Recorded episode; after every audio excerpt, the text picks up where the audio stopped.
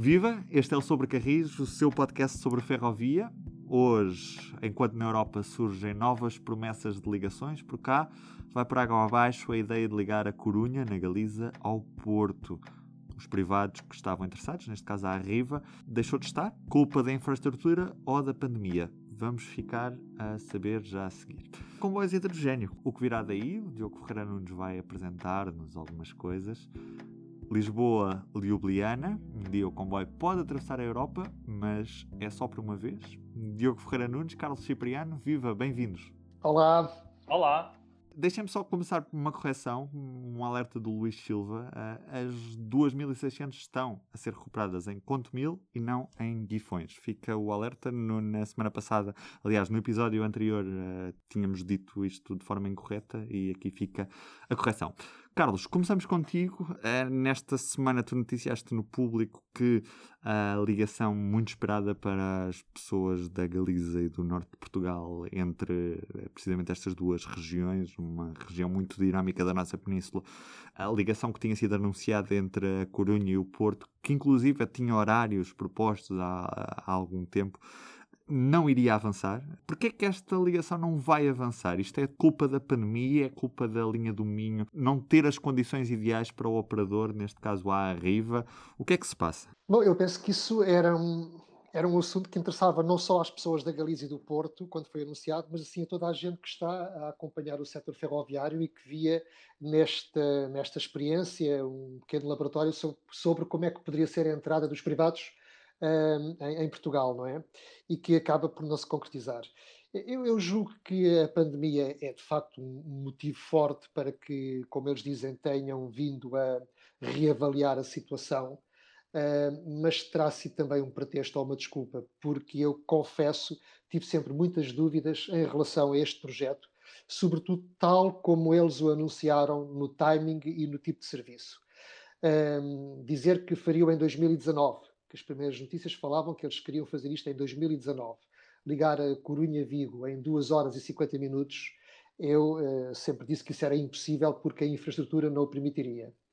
Por outro lado, também é verdade que ainda hoje, em 2020, a infraestrutura não o permite, uma vez que no lado português ainda está por concluir a eletrificação entre uh, Viana do Castelo e Valença, e também do lado espanhol também há dois troços que não estão eletrificados. Portanto, isto só poderia ter este desfecho, uma vez que efetivamente a linha não permite uh, que circulem comboios elétricos uh, entre essas duas cidades mas julgo que haverá também aí outras razões uh, que terão levado a este recuo e que não sejam exclusivamente relacionadas com a infraestrutura. Uh, não sei exatamente quais, mas penso que terão tido dúvidas sobre a viabilidade do projeto. O facto de também estar anunciada para o prazo de 10 anos uma linha de alta velocidade entre Porto e, e, Vigo também ajudou a que este projeto acabasse por ficar de certa forma adiado para que haja uma infraestrutura com, com melhor qualidade ou não? Não creio, não creio. Aliás, eu, se, se, eu fosse o privado, se eu fosse a empresa, eu aproveitaria antes destes 10 anos para começar já a introduzir o serviço um, ganhar experiência, ganhar massa crítica e ser depois o primeiro operador a tentar aproveitar a nova infraestrutura de alta velocidade para, para eh, fazer isto em menos tempo e ganhar mercado, não é? Portanto, não me parece que esteja relacionado com isso. Contudo, isto pode parecer paradoxal, contudo, o facto de haver a promessa de novas infraestruturas para daqui a 10 anos, boa infraestrutura, um, eh, pode levar a que outros operadores que eventualmente estivessem interessados no mercado português uh, repensem a situação e prefiram esperar por novas linhas para poderem vir a operar. Diogo, por isso é expectável que não, não tenhamos mais privados a operar na, na rede ferroviária nacional, privados de, de passageiros no, nos próximos tempos. É, a única coisa que poderemos ter é aquela exceção chamada Vertagos Sim. e cujos comboios, mesmo assim, são detidos pelo Estado, ou seja, a, a Fertagos aluga o, os comboios a uma empresa do Estado que é dona desses comboios, são exatamente iguais às unidades que circulam normalmente na linha da Zambuja e de vez em quando, eu, quando digo linha da Zambuja, é, por exemplo, o troço entre a Zambuja Santa Apolónia ou, por exemplo, entre Castanheira e Alcântara Terra, se bem que às vezes também circulam na, na linha de Sintra propriamente dita. Mas esta história do, do, Carlos, não é? Surge um ano depois de ter sido aberto o espaço ferroviário em Portugal. Ou seja, desde há, desde há um ano, ou seja, este 3, 4 de dezembro do ano passado, que qualquer operador, assim tenha canal horário disponível e, há, e seja feita uma análise de viabilidade pela Autoridade da Mobilidade dos Transportes, a AMT, pode explorar uh, comboios em Portugal. Ou seja, pode não ser só CP, pode não ser só Fairtags. Contudo, interessados, como diz um certo treinador de futebol, bola. Até agora não, não aparece. Os privados também falam muito de que o próprio contrato de concessão da CP protege a CP em relação à concorrência. É essa a tua opinião? Mas uh, protege a CP em Portugal, uh, a Espanha protegeu a Renfe em, no, no, no, respectivo país, portanto os contratos são, são, não, são, não é só em Portugal, há contratos que protegem muito mais noutros países. E o exemplo de Espanha, por exemplo, é, é crítico, porque o contrato atual é 10 anos, mas pode ser prolongado por mais 5 se for necessário abater investimento, o que é bastante provável, já que vem 129, 129 novos comboios nos próximos 10 anos. Portanto, é bastante provável que, que o contrato vigora por 10 anos e começou tecnicamente em junho, porque não tinha havido autorização do Tribunal de Contas, entre outras questões. Portanto, se correr como está previsto, até pelo menos meados de 2035, a CP vai explorar quase em exclusivo a, a rede ferroviária, podendo depois os privados, mediante essa tal análise, virem a aparecer. Mas a Arriva, oh Carlos, lembrei-me de um, de um artigo que escreveste no ano passado sobre a Arriva. Eles tinham manifestado bastante interesse em explorar, por exemplo, a linha do Norte. Acreditava na altura o administrador, Pires da Fonseca, que era possível fazer comboios com mil, hum, mil lugares entre Lisboa e Porto. E que era possível, por exemplo, fazer, em vez de três alfa pendular, fazer, bastava um destes comboios operado pela Arriva. Porque, e o que libertaria tecnicamente canal horário. Bom, não contes que eu possa responder pela Arriva, não é? Eu não, não, não, mas proposta, é, é só para. Eu achei a proposta interessante, confesso que na altura fiquei cético, duvido. Vocês já repararam que eu duvido muito, não é? Eu duvido dos investimentos que se concretizem, duvido dos projetos que vão sendo anunciados, estou sempre a duvidar, sou o, velho do Restelo. Uh, mas, uh, mas eu, eu, gostaria, eu gostaria de ver isso, de facto, não é? Uh, por outro lado, quer dizer, um, seria, seria muito interessante ver na linha do Norte comboios com, com mil passageiros. Uh, obviamente que a frequência seria pouca, mas desde que houvesse mercado, uh, tudo bem. Agora, todos nós sabemos que a frequência também é muito importante e se as pessoas vão, viajam entre Lisboa e Porto, querem ter várias opções de regresso e de ida nas suas viagens e, portanto, só uma pequena parte do, do mercado é que, digamos, seria com eh, seria compaginável com ter uma oferta tão reduzida só daquela empresa com eh, dois ou três comboios por dia, não é? Mas pronto, eh, de facto não, não, não se concretizou. Aliás, isto é muito interessante, o paradigma do o modelo atual de, de, se ter separado a infraestrutura da exploração para que viessem privados para o caminho de ferro. É um modelo que já tem 24 eh, anos eh, e, de facto, é o paradigma da Comissão Europeia, portanto, o, o livre mercado, a concorrência, pensar que na ferrovia se atinge o ótimo a partir do momento em que haja operadores a concorrerem uns com os outros, ou seja, eh, no fim de contas, é querer trazer o Adam Smith para, para o setor ferroviário, o que me parece um bocadinho anacrónico, porque é, é caso para perguntar 20 anos depois onde é que eles estão que eu não os vejo, não é? é, é e de facto, não só porque é muito difícil devido às barreiras à entrada, isto é um setor onde é, muito difícil entrar, ou seja, o Ruben e o Diogo, vocês dois podem muito facilmente montar um café ou um bar se quiserem, não é? Mas não podem fazer um Martins e Nunes limitada sociedade ferroviária para explorar uma linha Portugal com grande facilidade. Portanto, eh, e logo uma das premissas do Adam Smith, para quem sabe os manuais de economia, quando se fala em concorrência, é, é a de que eh, o acesso ao mercado é fácil e livre, e este não é o caso.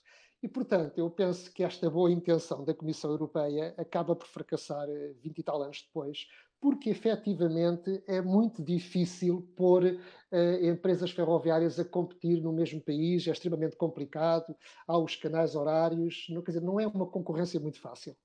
E por outro lado, na minha opinião, o grande erro é o, AF, o, o AFAN que, que a Comissão Europeia tem em fazer concorrência no setor ferroviário, quando deveria preocupar-se era com a concorrência entre o modo ferroviário e o modo rodoviário. Porque estão todos de acordo em que é necessário tirar eh, carros e caminhões das estradas e promover o caminho de ferro, então o que se deve fazer é favorecer o modo ferroviário para que, na concorrência com o modo rodoviário, a sociedade como um todo fique a ganhar.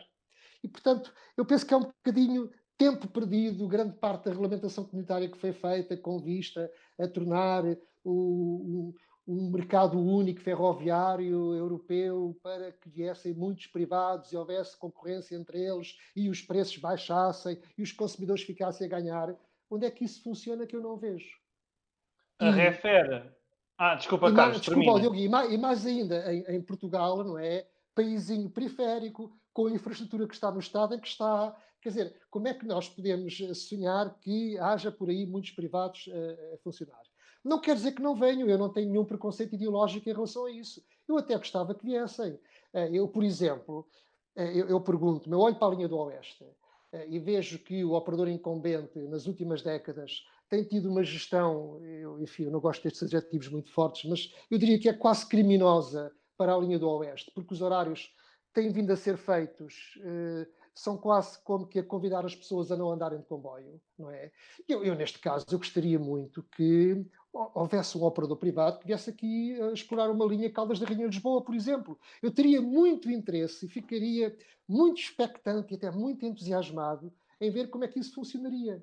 Agora, a verdade é que temos que ser pragmáticos. E eu penso que neste caso o governo e o ministro em particular foi bastante pragmático nesta questão quando chegou ao setor, olhou para isto e percebeu que uh, estava a desmoronar-se, estávamos a ficar quase sem caminho de ferro e ele vem falar na grande CP e eu compreendo. O pragmatismo obriga ao seguinte: não havendo privados, e obviamente isto não iria lá por via das concessões, então vamos lá fazer a tal grande CP de que ele fala, vamos recuperar a empresa e vamos ter um grande operador público em Portugal para tentar fazer coesão uh, social e para satisfazer a mobilidade dos passageiros uh, sobre carris.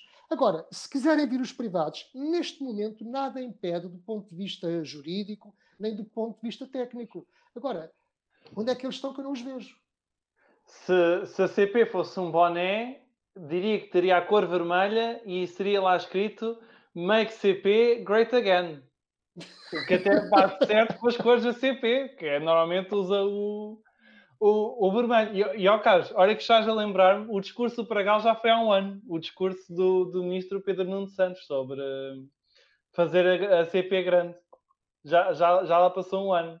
E estava aqui a lembrar-me também que a criação da Refer, da antiga Rede Ferroviária, Rede Ferroviária Nacional, que foi a empresa que na altura passou a gerir as linhas uh, ferroviárias, é de 97 já. Portanto, o tempo que já passou e nada aconteceu de, de revolucionário. Mas, ó Carlos, eu, eu deixo-te uma pergunta que é: imagina que um privado vinha explorar a, a linha do, do Oeste em concorrência com a CP ou eventualmente explorava sozinho. Não havia um grande receio de um bilhete regional aumentar por exemplo, para o dobro do preço, por exemplo, não, não haveria esse risco, eventualmente, se o contrato não fosse muito bem blindado? Mas o risco para quem? O, o primeiro risco seria para o próprio operador que arriscava-se a não vender nada e a ter prejuízo. Portanto, ele se viesse a operar, teria que ter um, preços acessíveis, preços compatíveis com o serviço que oferecesse. Até poderiam ser um bocadinho mais caros que os da CP, mas se o serviço fosse bom, eh, por que não? Isso aí, de facto, aí sim, aí era o mercado a, a, funcionar, não é? Teríamos que ver como é que isso, como é que isso funcionaria. Agora, eu volto a dizer-te, eu encararia isso com uma grande expectativa, por que não? Porque, por exemplo, na entrevista, o administrador, uh, administrador peço desculpa, Pires da Fonseca, também fala da linha do Algarve. Diz mesmo porque não explorar um, um deixar os privados explorar o Algarve. Não, mas atenção, aí o, o, o que o Pires da Fonseca diz é que ele, ele lança-se lança, lança para que haja concessões, o que é completamente diferente. Uma coisa é um operador chega aqui e investe, tenta obter o retorno do seu investimento a explorar eh, comboios. Outra coisa é dizer ao Estado: epá, dá-me aí a possibilidade de, pagando-me, eu operar nas linhas tais e tais, como se faz com as concessões rodoviárias. São coisas completamente diferentes. Aí não estamos a é. falar de privatização, estamos a falar, ou, ou não estamos, sim, não estamos a falar de liberalismo na verdade, porque não há concorrência sequer. Aí é dizer ao Estado, epá, dá-me aqui condições para que eu possa operar, porque eu até acho que sou capaz de fazer isto melhor do que o operador incumbente. Eh, não é a mesma coisa que, como os privados é suposto fazerem, que é uh, agarrarem num conjunto de recursos e investirem terem uma atividade e depois recolherem os lucros. E essa concorrência não seria possível numa linha do Norte que dá lucro? Seria? Porquê é que não avançou ainda? Lá está, canais? É uma, boa, é uma boa pergunta para fazer aos privados. Não, eh, canais, obviamente que isso teria que ser, isso é outra questão, por isso é que eu digo que isto é extremamente difícil no modo, no modo ferroviário, quer dizer, e quem pensou nisto, se calhar não pensou devidamente. É fácil eu numa autoestrada ter vários operadores rodoviários a, a circular. Numa linha ferroviária, vamos ter que uh, uh, uh, racionar os, os, canais horários, os slots, não é? Mas isso também é feito na aviação, de facto. Agora, como é que isso poderia ser feito? Ou por leilão, quer dizer, as melhores horas do dia onde há mais mercado, esses canais horários seriam mais caros. Uh, ou, então, não sei como é que teria que ser feito, ou seja, o regulador aqui neste caso teria que arranjar um critério que satisfizesse toda a gente para uh, atribuir os canais horários. Quando tivermos, quando tivermos a nova linha Lisboa-Porto, daqui a uns 10 anos, talvez seja mais fácil. Sim, mas isso há outra questão, ó, Diogo, que é assim: isto é tudo muito bonito, mas enquanto a infraestrutura é aquilo que é, temos o operador incumbente, temos a CP, que somos todos nós, que são os contribuintes portugueses que pagam, a, a, a operar numa má infraestrutura. Depois, quando tivermos, se tivermos uma excelente infraestrutura, tal como está prometida, aí sim já vêm os privados. Eu pergunto, então e a CP? Não seria necessário protegê-la? Se calhar merece ser protegida. E, portanto, eh, quando os privados se queixam do contrato de serviço público da CP com o Estado, eh, eu acho que eles não têm razão, porque, de facto, é necessário que uma empresa que tem um acionista, que eu diria que enfim, é esquizofrénico, porque, por um lado, obriga a operar em todo o lado, a fazer serviço com prejuízo, a, aguentar, por exemplo, o serviço na pandemia com comboios vazios, eh, quando os privados pararam. Por um lado, obriga a operar com prejuízo e por outro lado, quer que seja uma empresa rentável e até à data eh, não era nada generosa a compensar esses prejuízos e a CP ia acumulando déficit. E, portanto, eu penso que um contrato de serviço público em que essas regras estejam bem definidas, parece-me que é absolutamente essencial. E não vejo como é que isso pode impedir os privados de uh, virem para o mercado. Ou seja, uh, se têm vontade, se têm recursos, se acham que é rentável, apareçam, venham. Eu, como disse, não tenho nenhum preconceito ideológico e até gostava que, que isso acontecesse. Supostamente é o objetivo deste tal quarto pacote ferroviário europeu, não é? Que é permitir que os privados e o público concorram uns com os outros, teoricamente. Sim, mas repara, onde é que isso acontece, não é? Onde, é que existe realmente uma verdadeira concorrência? Tu, efetivamente, agora em Espanha vais ter uh, pelo menos dois privados uh, a concorrer na alta velocidade. Mas repara, não são dois privados, uh, porque um é a CNCF, que é uma empresa pública, não é? E, no limite, a própria Arriva, a própria Também Arriva é. pertence à Deutsche Bahn, que é uma empresa pública alemã, e, portanto, o que teríamos se a Arriva entrasse no mercado português seriam uh, uma empresa uh, indiretamente que é a pertença dos contribuintes alemães a entrar no mercado português. Portanto, se calhar devíamos estar a falar em novos operadores e não em privados, porque, na verdade, privados privados não são exatamente.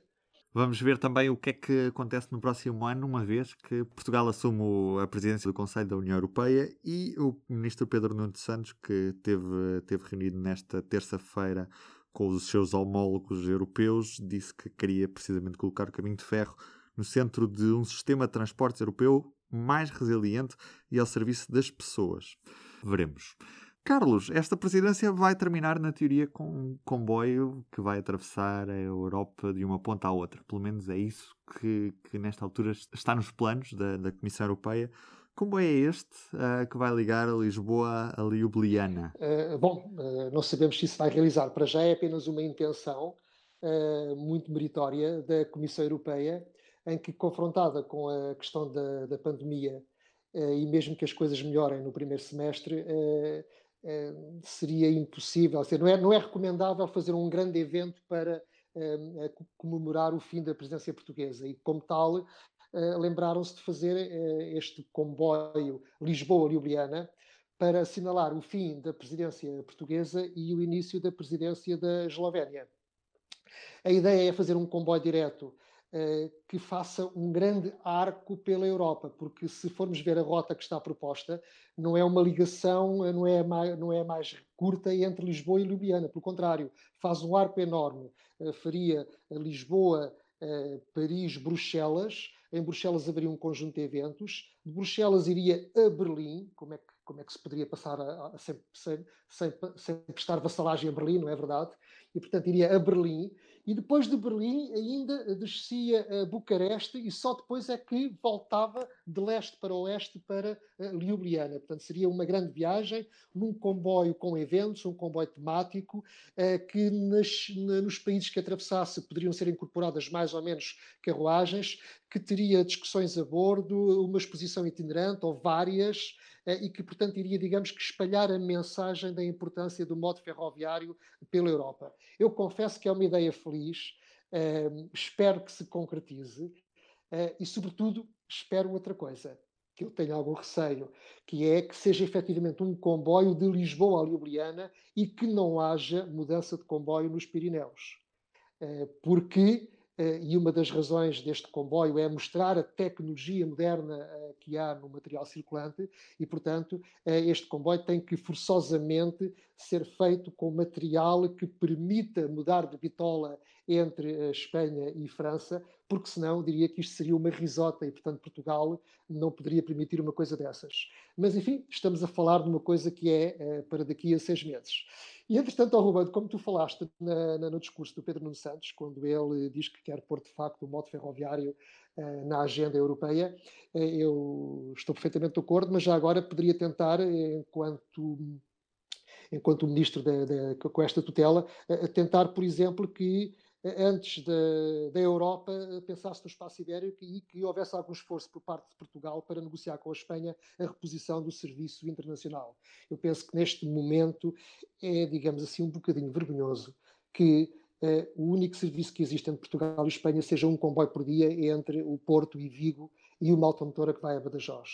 Portanto, está na hora de os dois países se entenderem, ou seja, se a CPRF não se entendem, tem que vir por cima, tem que ser os governos dos dois países para dar o exemplo, a entenderem-se para que haja a reposição do serviço internacional entre uh, Portugal e Espanha.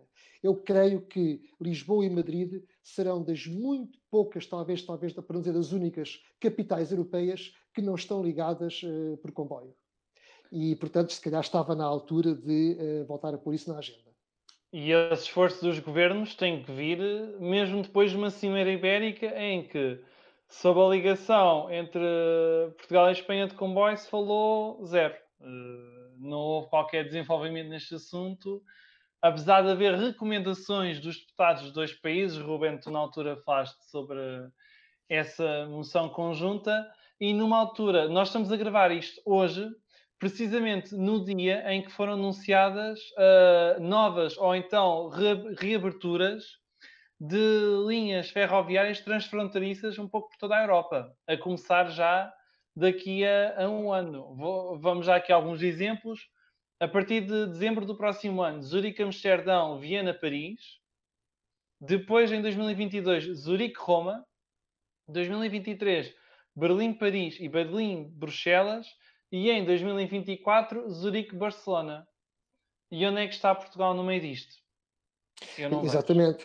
Uh, e, aliás, uh, tudo isso é um bocadinho, um bocadinho, também consequência de uma nova abordagem uh, dos países europeus mais desenvolvidos que entendem que devem desincentivar o transporte aéreo de, de curta distância, não é? até aos 600 quilómetros, não é?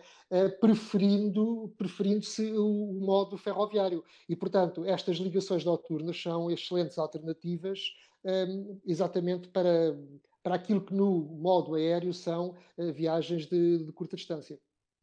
E aliás, estes comboios transfronteiriços são possíveis porquê? Porque houve quatro operadores ferroviários que conseguiram chegar a acordo. A Deutsche Bahn da Alemanha, que falámos há pouco, a Companhia dos Caminhos de Ferro da Suíça, uh, o operador austríaco, a OBB, e os franceses, a SNCF.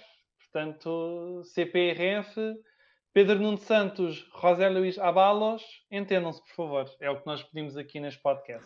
Fica o nosso pedido e já agora fica o pedido também de três lugares para irmos ali o Biliana. e não só, e não só. Convidem também os, alguns empresários portugueses que, que acham que é completamente impossível um comboio português passar de, dos Pirineus. Acho que também seria importante convidar esses empresários. Acho que sim. Eles podiam sair logo em Paris, mas acho que era importante fazerem esse, esse passo transfronteiriço uh, em, nos Pirineus, entre França e Espanha, para perceberem que não existe um problema de bitol em Portugal. Diogo Ferreira Nunes, querias também falar connosco sobre um comboio a hidrogênio. Que comboio é este? Um não, dois. Melhor ainda. Dois de Portugal. Caramba, não é? Até parece estranho nós, em vez de um, falarmos dois, porque nas últimas décadas ferrovia é em vez de uma linha, vamos cortar a linha. É, é, felizmente aqui o exemplo é precisamente o oposto. Há dois projetos com, que envolvem empresas portuguesas para transformar automotoras ou a gasóleo ou elétricas em veículos a hidrogênio. E isto são projetos que estão a começar a arrancar, não é? Que, se tudo correr bem, daqui a 4, 5 anos poderão começar a funcionar devidamente, ao contrário do que já acontece, por exemplo, no estrangeiro, em que, por exemplo, na Áustria já há um comboio hidrogênio a, a circular eh, com frequência e na Alemanha também acontece o mesmo. Mas falando sobre os, os projetos portugueses, há um que é só português, que é liderado pela CP, que envolve também parceiros como a Caetan Bus, a empresa portuguesa especialista em autocarros e que também tem estado muito envolvida nesta área, a Nomatec, que quem conhece o setor ferroviário é especialista em tecnologia para o setor, para este setor, e depois ainda a Faculdade de Engenharia da Universidade do Porto e a Associação Portuguesa para a Promoção do Hidrogênio. De forma muito simples, é um projeto que envolve um investimento de cerca de 35 milhões de euros e que numa primeira fase, que são seis meses, vão, vão ser realizados estudos de viabilidade técnica para perceber se compensa e se é possível logisticamente transformar uma automotor a gasóleo num veículo para poder ser abastecido a hidrogênio e depois, nos 18 meses a seguir, no ano e meio seguinte, será transformada uma automotora a num veículo a hidrogênio. Se isto correr mesmo bem, a CP pode simplesmente pegar na, na frota de automotoras da série 9630, que são as automotoras que circulam na, na linha do, do Volga, e convertê-las para hidrogênio. E isto não é, por acaso, a escolha da linha do Volga, porque é uma das pouquíssimas linhas que não vai sofrer, que não vai ser eletrificada, pelo menos até ao fim desta, desta década. Tem a ver com isso. Depois, o outro projeto envolve a IP, que é a única empresa portuguesa, num consórcio chamado FCH2 Rail, tu com, com dois, pronto, em que vão transformar uma automotora elétrica Civia, que, é, que foi construída pela CAF, mas que é operada pela, pela Renfe, e que vai ser adicionado um sistema gerador de energia híbrido para que possa circular quer em linhas eletrificadas e eletrificadas ao, ao mesmo tempo. Este projeto envolve parceiros também de, de Bélgica, de Espanha, claro, e também da, da Alemanha. E os primeiros ensaios estão previstos para 2023 ou 2024. Este projeto, em termos de investimento, é mais modesto, porque são 14 milhões de euros, não são os quase 35 de, do projeto liderado pela CP. Estas duas iniciativas dependem de, do dinheiro da Europa. Portanto, ou há dinheiro da Europa ou isto nem vai sair do, do papel. Curioso uh, que haja dois projetos, uh, que a CP esteja num, a IP esteja no outro, mas a CP e a IP não estão juntos em nenhum dos projetos. Mas a IP está a dar uma pequena ajuda à, à CP no projeto. Ou seja, se, isso é necessário porque assim, se a IP não deixar, a CP não pode fazer os testes de, dos comboios, por exemplo, na linha do Volga. É, é essa ajuda que a IP está, está a dar. Mas não estou em conjunto para já, porque Carlos é, é mais, um, é mais uma história de como o carril e a, o carril e a roda não estão alinhados. Já agora, Diogo, estes comboios tens noção da autonomia que teriam? Como é que funcionariam? Esse para nós técnicos. Ora bem, quem fala sobre autonomia é a CP. eles estimam que, no mínimo, o objetivo será de 150 km. Porque a linha do Voga, tal como ela está hoje em dia, permite 60 km de um lado, 60 km para o outro, 120, com uma reserva dará para 150. Mas se os ensaios correrem bem, é possível aumentar esta autonomia, naturalmente, até porque não, não pode estar a ser eh, constantemente abastecido, não é? Porque isto vai necessitar de postos de, de abastecimento, não de carregamento, mas sim de abaste, abastecimento. Bom, não, não tenho nada a acrescentar, uh, aguardo com expectativa o desenrolar desta experiência. É uma tecnologia que ainda está por provar. Uh, neste, neste aspecto não vou dizer que sou cético, sou apenas, estou expectante apenas, mas ressalvar apenas que o hidrogênio também, a produção de hidrogênio também tem custos ambientais relativamente elevados, não é? E por vezes as pessoas não olham a isso. Eu não sei até que ponto é assim uma energia tão, tão limpa, a menos que o desenvolvimento, não da sua aplicação no modo ferroviário, mas o desenvolvimento da sua produção um, uh, hum, atinja um patamar tecnológico que o torne um bocadinho mais amigo do ambiente. Essa é a única objeção que eu tenho, mas vamos esperar para ver e acho que estes projetos devem desenvolver-se para, para, para provar se vale a pena ou não. Sendo que também há esta questão de se escorrer muito bem, por exemplo, em Espanha, o presidente da Talgo comentou há algumas semanas num fórum: temos aqui estes comboios a hidrogênio, para que é que vamos gastar tanto dinheiro na eletrificação de linhas? Isto é um debate que se pode vir a levantar se estes ensaios com comboios a hidrogênio correrem muito bem. É verdade. Seja como for, eu penso que a solução atual de eletrificar o que resta da rede ferroviária nacional deve ser para manter, uh, tendo claro. em conta o estado da tecnologia. Mas esse debate, de facto, deve ser feito, sim. Antes de terminarmos este episódio, só uma pequena breve. A CP vai criar um novo sistema de informação a passageiros. O Diogo Ferreira nos apresentou em, há poucos dias no Dinheiro Vivo. Que sistema é este, Diogo? Como é que ele vai ser instalado e quem é que o faz? Conta um bocadinho mais sobre isto. Fa faz cá dentro. CP faz é, é verdade, é a CP que o faz. É a CP. É a própria CP que o faz. É assim, se nós disséssemos isto há dois anos, diriam assim: a CP fazer coisas internamente, quer dizer, uh, alguém na empresa não vai deixar, mas não, é, é precisamente o contrário. é um sistema todo desenvolvido pela CP e que, numa primeira fase, vai ser instalado nas carruagens Arco, que, se tudo correr bem, no, a partir do final de março poderemos ver a circular na linha do Minho, se tudo correr bem, e que a intenção é, a longo prazo, ou, ou seja, nos próximos anos, começar a ser instalado na restante frota da CP, porque a empresa alega que isto é perfeitamente adaptável e isto vai dar um jeitaço, se isto correr bem, dá um jeitaço, por exemplo, nos intercidades. Porque à noite quando está escuro e não se consegue ouvir o que as pessoas estão a dizer, o que o revisor está a dizer, não sabemos onde é que está o comboio. E em especial também para os muitos estrangeiros que usam o, o comboio em Portugal e que nesta altura não têm, quando andam de comboio, não têm propriamente um sistema de informação que lhes permita perceber bem que estação estão e qual é que é a próxima paragem, onde é que estão. Portanto, isto acaba por ser um, um sistema de implementação fácil e que poderá trazer grandes benefícios uh, para, para aqueles que não fazem viagens tão regulares ao ponto de conhecerem perfeitamente a, a estação em que estão, o sítio onde estão.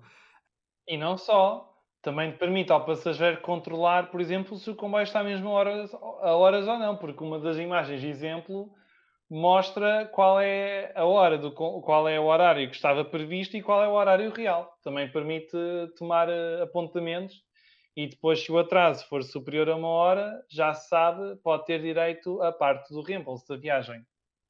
E, e, tem também a informação sobre a temperatura exterior, que não é nada displicente, para a pessoa saber como é que se veste quando sai do comboio, por exemplo. Sim, e também pode ter pequenos uh, spots publicitários, quer internos, quer externos. Portanto, pode ser aqui uma, uma fonte de, de rendimentos para, para a empresa, sendo bem explorado.